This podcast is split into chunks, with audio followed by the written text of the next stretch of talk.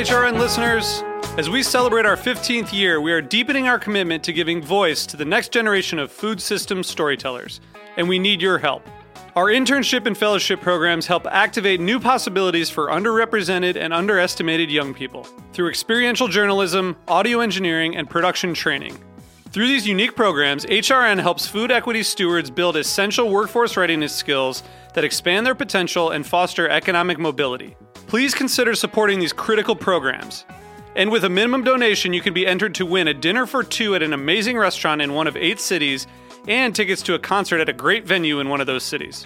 We have incredible partners across the country who have donated, as they also share our passion for helping to educate the next generation of food systems storytellers.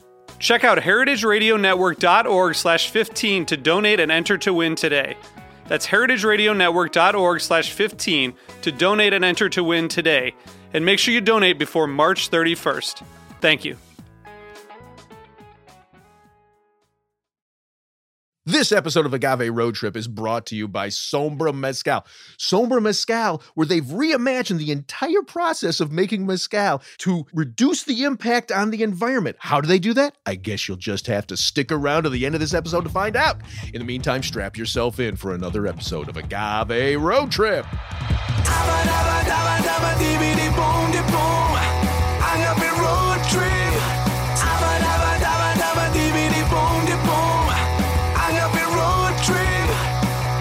I am Lou Bank. I am Chava Periban. And this is Agave Road Trip, the podcast that helps gringo bartenders better understand agave, agave spirits, and rural Mexico. And Chava, I want to officially welcome you to season two of Agave Road Trip. Woohoo! Season two coming together. This is, as I like to think of it, the pandemic season, Chava. Yeah, because unfortunately we're both locked indoors and uh, we cannot go road tripping, which is the whole concept about this show. But it made us do something different, right? Because we couldn't go out. It made us look inside, not inside ourselves. I don't I don't do a lot of reflection, Chava. So don't Yeah, no, don't push no, that, that- don't that- push that analogy too far. I'm sure that's a very dark place, but it made us look to a lot of things that we hadn't look at that we already had there interviews, other trips we have done, and it also made us ask ourselves many questions about the agave spirits, right? And some of them are a little bit thorny, and I think You're trying to transition way too soon. I, I think you could just say all we're doing is we've got hundreds of hours of interviews. We plumb those interviews and we're putting together episodes based on that. But we also figured out we've got if you and I can do this recording the way that we're doing it, you in Mexico City, me in Chicago, if we can do this this way and then marry the tape back in the studio with Roy, we can also make phone calls. And we can get we can get new interviews without actually jumping in a vehicle or on a plane. Which is not as fun and it's definitely imperfect because we don't happen to be in the place and we don't get the chance to ask things we didn't know because we're looking at them, right? So this is not the preferred way, but still works in a way. it still works. I think, in fact, what we're going to talk about specifically in this first episode of season two, I think is an example of how it can be perfect. Really? We didn't hit yes. So I want I want to talk about our interview with David Suro. David, David Suro. When I think of agave royalty, um, obviously I think of all of the men and women who make the agave spirits. But but David, in terms of people who don't make like I there's there's there are very few people I look up to as much as David, right? Really? Why is that eh, specifically? I, I I've met David very briefly. I got an amazing vibe from him, but it seems like you've been in contact with him for many years now, right? Yeah. So his knowledge of agave spirits across the spectrum of Mexico is broad and deep. His knowledge of tequila is so broad and so deep. And he's been retailing, he's been running a restaurant in Philadelphia for, ah, God, I want to say, and he said it to us in the interview. I think it's like 30 years he's been running this high end tequila restaurant. And when I say tequila restaurant, I think it's, I think it's literally called tequila. Um, Tequilas. Yeah, yeah, yeah. tequilas, yeah.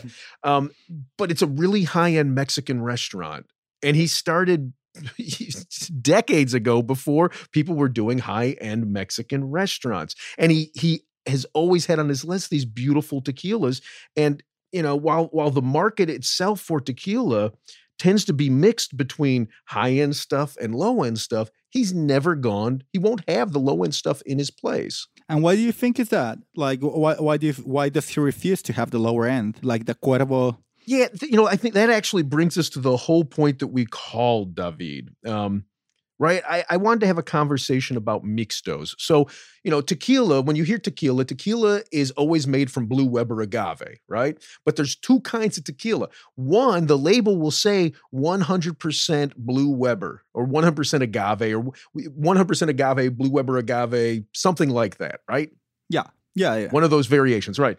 But then if it doesn't say that, if it just says tequila, then it could be 100% blue Weber agave, though probably not. Um, but it, it generally means that it's a mixto. And a mixto can be 50, the sugars that were used to ferment the tepache that was distilled into the tequila. Um, the sugars, 51% of them had to come from, at least 51% had to come from agave. And the other 49% can come from any other sugar source except from an agave. Oh, really? Like you can throw just like syrup like if you if you had maple syrup, you can throw it in there.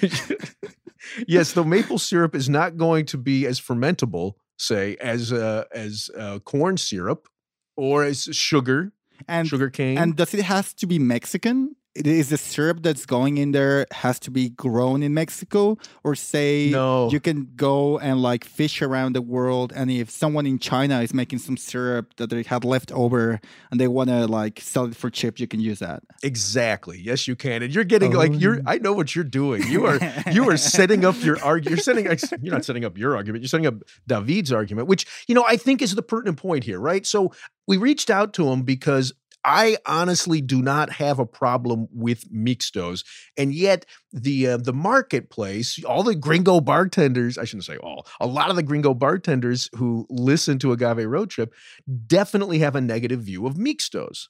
Why? Why is that? Why is the negative view of mixtos? That's the whole reason we did the interview with David. is a guy who runs an organization called Sacred uh, that is an acronym that says Saving Agave for Culture, Recreation, Education, and mm-hmm. Development. Sacred Agave, right? Um, I, I certainly meet a lot of people who work in the industry who have a view of the agave as a very special plant, and I think it's a special plant.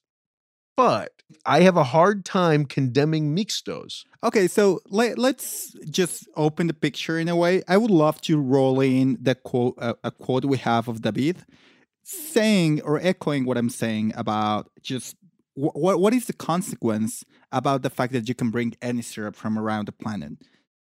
From the denomination of origin perspective, uh, I think the category of mixto it makes absolutely zero sense to me. Um, I don't disagree with like okay, we're gonna have a spirit um, that use agave tequilana Weber and 49% of other sugars, call it differently, but don't incorporate it into a denomination of origin because I find fascinated, and, and I don't see this, I don't see this sarcastically. I just find fascinated that if we make such a big deal about the agave tequilana, Weber should be the only agave use in the denomination of origin of tequila for the for tequila production. You know, that's a big deal. That's, you know, we, we have the, the, the way we sing that note is like the higher notes when tequileros talk about their denomination of origin. Agave tequilana Weber, you know, I see the Nessun Dorma or Pavarotti, you know, hitting the higher note. It's tequilana Weber. You know. Well, we still use agave tequilana Weber and the word tequila in a spirit that basically half of it is produced with a raw material that is absolutely no regulations to trace the origin. We can use corn syrup from Arkansas, sugar cane from Haiti, uh, you know, all kind of sweeteners that it goes into a product that is protected by a denomination of origin. The other big thing about this mixto category is that, uh, as you know, you cannot verify that product the minute that it's driving out of the boundaries of the denomination of origin. And there is no chemical or scientific test to prove if the blend of other sugars is within the regulations. Okay, so you know, again, David Suro, I I I I love him and I appreciate him. I even I would say that he's far wiser and smarter than I am, um, and so I am reluctant. To- You're not wrong. you finally agree with me on something, Chava. But you know, I I have to say I don't think he's got the. No, he definitely has the full picture. He and I, I think, have the same appreciation uh, for Mexico, and we're we're approaching it from different angles. I would contend that what he says in that quote, in essence, is all money should go to Mexico, and if if it's not, then it's not helping Mexico. And I would actually suggest that you've got different factors at play here. One of which is we've got a blue Weber agave um, uh, uh, population in the in in Jalisco, where you can legally make tequila, right, that is at risk. And he's brought this up himself multiple times. And it's at risk because the space in which you can grow it is limited. And therefore, every plant is harvested. Um, and I shouldn't say every, the vast majority of plants are not allowed to go to seed. Yeah, yeah, like, yeah. right? Like Blue Weber, we've talked about, like 75, 85% of it all comes from one mother, which makes it a, uh, a less diverse population, which makes it at risk of any kind of blight coming in. So if the Blue Weber is that precious and is that at risk, why not use other sugars? And if those sugars come from other places, well, you've got you've got you've got consumer demand around the world for more tequila.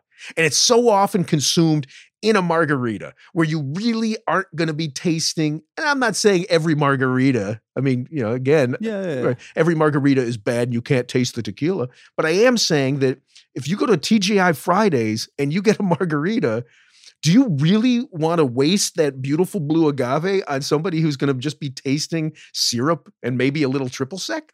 Well, I, I think what makes the huge difference in the, all these discussions is that tequila it's a denomination of origin product. It's not just any product, right? It's not. It's yes, and denomination of origin. If it were actually protecting heritage here, I would be a hundred percent in agreement with David. But it's not, and it hasn't for years. yes, yes. How yes. many tequilas are made in a heritage way? David actually produces. Well, he doesn't produce it. He brings to market a heritage, what I would call a heritage tequila, and there aren't a lot of them being made. When you think about how. If you randomly place your hand on one out of a hundred bottles of mezcal, the likelihood is you're going to put your hand on something that was handmade at least in 75% of the process, if not 100%. And then you randomly put your hand on, you've got 100 bottles of tequila, randomly put your hand on one of them. The chances of you hitting something industrial are significant, 100% industrially made, are significantly higher than touching anything that was made even the least bit by hand. So the, the denomination of origin does not protect tequila, the heritage of tequila. Well, it it it doesn't in many ways, and I think that the really cool thing that David is trying to suggest is that it's an imperfect system and that it needs to be, to get better. I mean, in the moment where tequila was made and this denomination of origins were established, was a very different world that we have today. Mhm. Thank the Lord, people today are asking more questions about the products. And if they're buying something that supposedly is part of a culture, supposedly is talking about the terroir and the environment and the biosphere of a certain place, they, I think, we're getting more picky about if if it if it's true, if that tequila is really talking about Jalisco.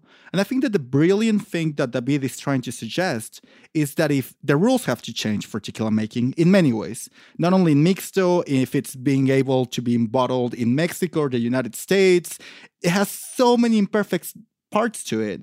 But if we're gonna take a route, if we're gonna take a direction, I think the really cool thing is mezcal in a way can be a source of a lot of inspiration and being like, okay, let's make this tiny little change. Let's not be able to buy syrup from whatever the hell I want. At least let it be sugarcane, Mexican sugarcane. And then it is more, it is closer to talk about Jalisco. And then maybe the next step in 25 years is, you know what? No more sugar cane into the tequila. And then in 50 years, maybe it's no more industrial tequila. You know, like so. So you're saying baby steps is what you're saying. That's what I'm saying. But but God, you know, can we actually let's? And I know this is going to put us over um the the 12 to, to 15 minute max including everything right? But i like he there's another quote from david that i really love that i think speaks to exactly what you're saying. It's at, at 34 minutes and 38 seconds. Um so let's let's just let's roll that. You know at, at one point when when tequila and mezcal became popular and the 100% agave tequilas became the thing uh, bartenders and programs were paying for you know, and they were using that they were very proud to use high end, meaning prices above what now we see the people paying. You know, and what tequila did, you know, a lot of brands they bastardized themselves. I mean, I see brands that they used to be, you know, uh, they were charging a pretty fair amount of money for their craft and then they are now, you know, in the low teens selling a bottle. I mean, mm. for me, that is a prostitution in the market. You know, you give up and you find that the only way that you can bring the attention to a consumer and to become part of a program of a of a decent program, you have to bring down the price. You know, I say, you know, you have to put the mini skirt and the high heels. You know, we are a very good example. 33 years in business, a restaurant with the name Tequilas, a program that is focused in quality, ethics, transparency, and is capable to make money and is capable to sustain 50 families to depend on this restaurant you know, and I go to bed at night and I sleep very comfortable because I don't have to prostitute my program in order to make extra money. You know, it's obviously, you know, I, I, I'm a wacko who thinks these radical things, but but it works. It makes it makes economical sense. Okay, so that like that to me boils down uh, what you're saying in in a beautifully illustrative way, right? And and I don't disagree with any of that. The piece that I just don't that I can't swallow is that at any point the Mexican government is going to turn around and say, "Hey, you know what? Our heritage is really important. Let's let's stop doing this." I don't think it's going to happen, and I think if you could move mixtos to where they had to use ingredients within Mexico, great. I'm cool with that. Do I think that mixtos will ever disappear? No. Do I think that they should disappear? Again, I, I, unless you're going to start making tequila everywhere within Mexico, I don't think you can kill mixtos because if you kill mixtos, I think you end up killing the blue Weber population that's in that limited area where you can make tequila. Well, and maybe the answer is you don't need to make this crazy amount of tequila. Maybe you have to rephrase the volume. And I, I know this might become a bigger conversation sustainability wise, but I will claim that maybe doing less tequila better quality that sticks only to Blue Weber, it's going to create more money because you're going to be selling more expensive bottles. It's going to create less abuse to the environment in in an, in a very large scale because you have less syrup traveling around the world and then traveling back to America. You know, like say you buy bought it, the syrup in Kansas, travels to Mexico, then it travels back to the U.S. So I think that a lot of these changes, I think I, I mean, I, I want to say that Mixto is the most horrible thing that has happened, but I think that if one sees Mixto as an example of many of the mistakes that industrial systems fall into from a sustainability, social, and economical point of view, I think it, it, it's a classic example of something that it's maybe not a catastrophe, but that could be a lot better in, in many, many ways. You know, I, I I hear what you're saying, and like my my my initial um, desire is to argue the point that the vast majority of the consuming public eats McDonald's. The vast majority of the of the consuming public has very uh, uh, smooth. They they want to taste things that are smooth and simple and easy. And Well- mixtos are smooth and simple. Hang, hang on, hang on. Like your your point that if there were only great and beautiful handmade tequilas, that the market would buy that instead. Um, I want to say, my desire is to say that that is inaccurate. Um, not only because the price point goes up, but also because the flavor gets too complex for the average consumer. Now, having said that, the last time I looked at export numbers for tequila, the super premium category was actually rising faster than the mixto category. Like all tequila, the, the sales on tequila over the last, I don't know, decade have grown exponentially. Um, but it's primarily being led by the super premium category. So you may not be wrong. But on the other hand, everything I know about the super premium category uh, is that it's made primarily industrially. Like it's not David's what I would call super. Like he is making super premium, um, but most super premium. Like I think of the is it Casa Dragones where Yeah. where they're Yeah, actually yeah. like they they they filter. Is it a, is it a diffuser made tequila? Do you know? I, I I just know it tastes like like whatever, like blah. But they have great marketing. It's Well, a beautiful bottle, right and that's and that's sort of my point is like it, there clearly is still space or room in the market for higher prices but people don't seem to be connecting the higher prices to the more complex flavors and i would contend that the more complex flavors come with the less industrially industrial process for making the spirit Yes, and I think one of the other things that David said that, uh, and in a big way, that's why we're doing this podcast. He said, "What can change this? The one thing that can completely change this panorama is education, education, education." Education in the producers, education the commercializers, not to prostitute the product, and education on the consumers to know what's the really complex, accurate. Like I know that talking about quality is a very thorny thing, but let's talk about accuracy. Is this spirit telling i'm sorry talk about ac- accuracy accuracy? Thanks for my my Yeah. my, my accent.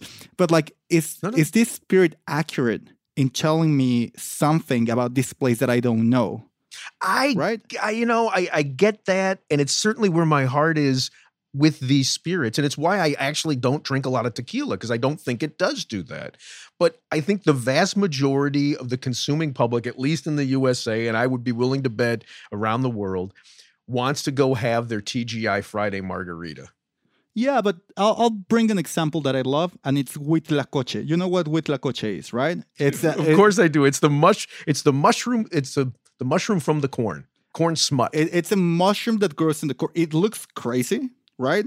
It, Mhm, it looks like mhm. some biomolecular high end cuisine that someone, and it's eaten in every market of Mexico. So people w- like with absolutely no, and it's a crazy, elaborate, complex flavor. Mhm. But because it has been around and people have been in touch with it for so long, their palates have evolved or, or have been able to process this and appreciate the craziness and beauty that is there. I think the problem is when you don't have the option, when you don't have the choice. And I could agree with you, but I also think if you have access to something more delicious, you're going to go for it. Oh no, I I completely disagree with that. You know, I I did a tasting at uh, Tales of the Cocktail, the uh, the the the largest trade show for bartenders in the country. Did a tasting at uh, the 2019 Tales of the Cocktail in New Orleans. Um, for a room full of uh, bartenders and cocktail aficionados, and uh, one of the people in attendance there, uh, I, I, I, poured ten mezcals, right? And the point was to pour a spectrum of mezcals, literally going from uh, diffuser made mezcal from Zignum, right, all the way up to uh, ancestrally made mezcal from Lalo Ángeles and everything in between. And at the end of the tasting, this woman uh, came running over to me, and she made a huge donation to uh, to Sacred to help continue our our our fight to replant agave and to help rural communities uh, improve the quality of life. So in Mexico. So she gave me a really big donation, one of the largest donations that I've received from an individual. And we got on the phone a, a, week or so later, and she was telling me that she was embarrassed to say so, but her favorite of the mezcals was the Zignum. This is not somebody who like she's got money clearly because she gave a bunch to me or to sacred anyway. And she's not somebody who doesn't know spirits. She drinks all the time. She was at Tales of the Cocktail. She she preferred the Zignum, this smooth, industrially made spirit. Yeah, but then I mean, and I kind of speculate. I, I, think it's a good example, but I will also speculate that probably her experience at agave spirits was not very vast. She was probably just starting. So I think that what happens is that a lot of times people are more susceptible to like something that is closer to the vicinity of the things that they know. But but then it's like it's like the first time you travel, right? Like if you go to a place that is drastically different to where you come from, you might get traumatized and hate traveling for the rest of your life. So you do baby steps, and then suddenly, 15 years later, you can go to this place that it's crazy, and you can you can survive it, and you can like it. So it, it, it doesn't come without work. I'm not saying like the Holy Spirit comes down and enlightens people to understand and appreciate these very diff- like difficult. They're difficult to taste. They're difficult to understand things. What I'm yeah, saying is yeah. we need to find a way for that process to happen because my problem is that that's not what that is not the thing that is pushed the most what what it's being pushed the most is just like you like McDonald's, keep on eating your McDonald's. That's it. That's reality. That's how we should go. Oh, I think that's unfair. Like you're saying what is pushed the most and certainly McDonald's is pushing McDonald's the most. That's that's fair, but in this context, as we're talking about uh, uh, agave spirits, as we're talking about tequilas, we're talking about mezcal, um, destilado de agave, you know, I, I don't think it's fair to say that's what's being pushed most. I think even though that would be true if you're in a TGI Fridays, if you again go to David's restaurant in Philadelphia, tequilas, it's not being pushed at all. And I think how I many think, tequilas are there in, in America? Like he's a very unique place. Like he owns a very unique place. Oh, there's not. Oh no, th- there's not no a bunch no, of places like his. No, no argument. But I guarantee you, you go into random bars in the. I, I do this in Chicago. Random bars in, in all over the, all over the country. Here, there are going to be people who move you from your your Jose Cuervo margarita to drinking something better. They're going to say, "Hey, if you like this this margarita made with Jose Cuervo, can I give you a taste of this?" I, I don't know tequila brand. Fortaleza. Can I give you a taste of this Fort or tequila ocho? You know what? Like I love a tequila ocho.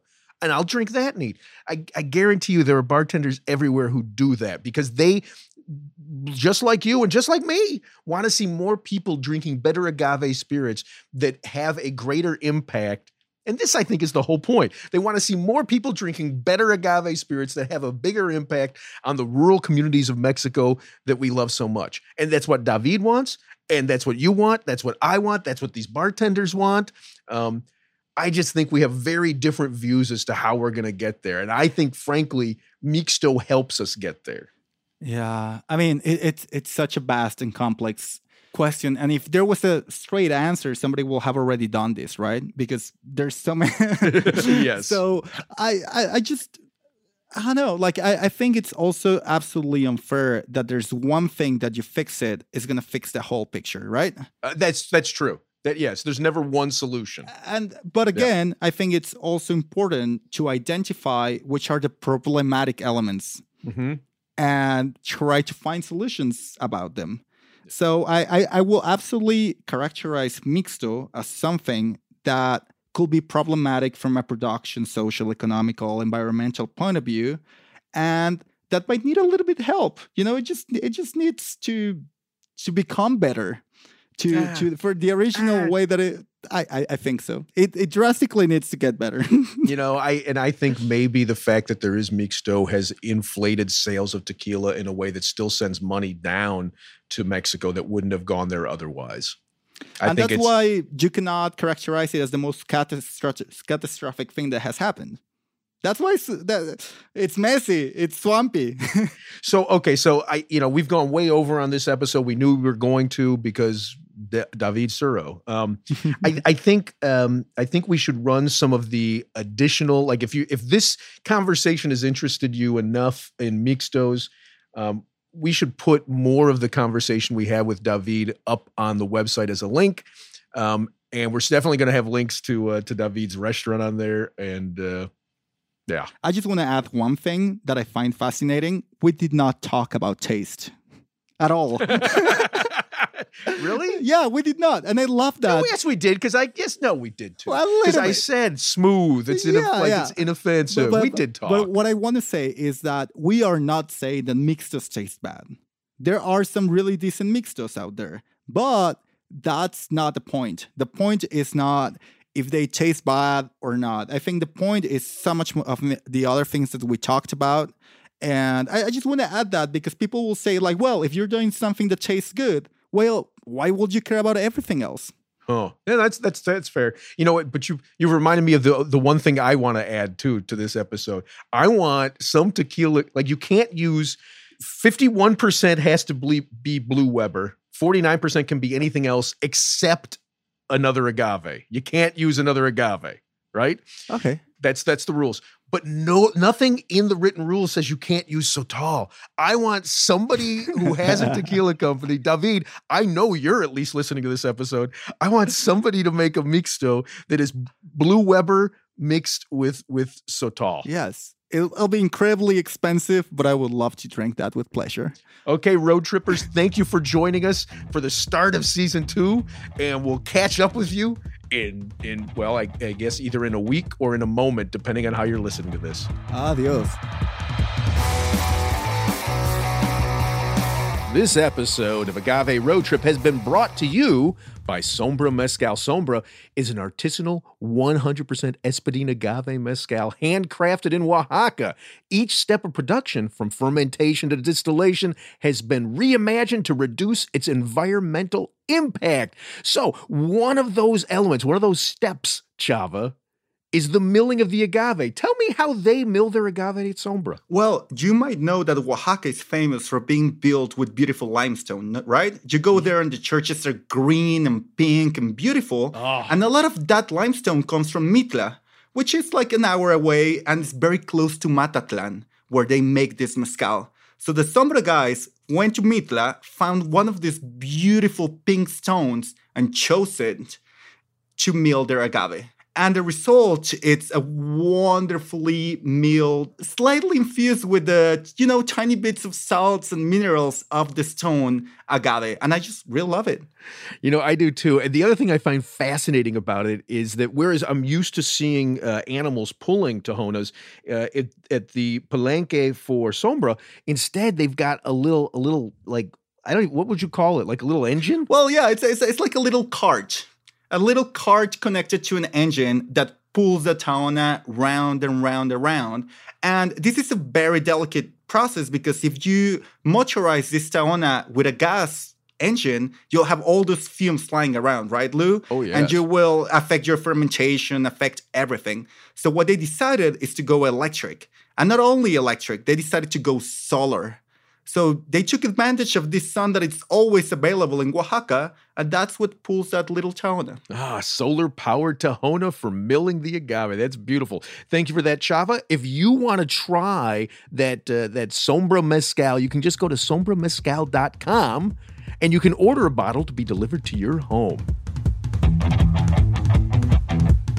This has been Agave Road Trip, the podcast that helps gringo bartenders learn about agave spirits. Your hosts are Lou Bank and Chava Periban. Sound engineering by Roy Sierra. Theme song performed by Gabriel Oliveira and Mark Rico. Become a road tripper and listen to more episodes at AgaveRoadTrip.net. Distributed by Heritage Radio Network, the best network in the world for podcasts about food, drink, and agriculture. Hang on, road trippers. We're not done yet. We've got an episode of Chava and Lou's Chat Fest coming up. So, welcome, road trippers, to Chavas and Lou Chatfest. Probably the best part of our podcast if we didn't have the other part of the podcast. That's right. This is a podcast within a podcast that has nothing to do with agave, agave spirits, or rural Mexico. So, what does it have to do with Chava? Today, we're going to talk about the punk band I used to have in Oaxaca called Violencia Tlacuache, which roughly translates to violent possum. Violent possum. Say the name again. Uh, Violencia Tlacuache. Oh, that's lovely. So tell me about your punk band, Chava. So, as you know, I re- I'm very fond of dancing, and one day I was dancing in a, I guess it was it was a punk show, and I was I had a Macallan bottle in one hand, and uh, Macallan Scotch. Yes, correct. So I was dancing with a Macallan bottle, and I slipped. Were you hoping that you might be able to take the bottle home with you? You thought if you impressed it with your dancing, it might come home with you? well, it was just a Macallan 12, so there was not a lot of impressing involved, but uh And a little young, I might add. Yeah. but anyway, so I slipped down and I cracked my head open, and uh, I Whoa, started. whoa, whoa. Seriously? Yeah, yeah, yeah. I slipped, and I, I, it was a very rocky area, so I had like a little piece of rock in on my forehead. Uh, I slipped in a funny way, and uh, so people came across, helped me out, like cleaned me a little bit. But I was having a lot of fun, so I kept on dancing, covered in blood, and these like God. twenty year like. so these kids came to me and were like, "Hey, hey, hey! Uh, would you like to sing in a punk band?" And Just based on the fact that you're covered in blood, they figure that's our guy. Yeah, and I said yes. And I started practicing with them once a week in a rather isolated house in the middle, uh, well, in the outskirts of Oaxaca. And yeah, we had a we had we, we were active for a year. We actually recorded stuff. And uh, if you allow me, uh, Mr. Lou, I would love to put a snippet of, of that into this podcast. I think let's just let's just play the snippet and uh, that'll close out this episode. But when we come back for the next Chava and Lou Chat Fest, I'll tell you about my gig singing. Oh, I, I I'm very terrified of it, but okay, I'll, I'll comply. Why not? Ju- ju- just choose my story. I'll stand yours. Okay, rock on, Chava. Adios.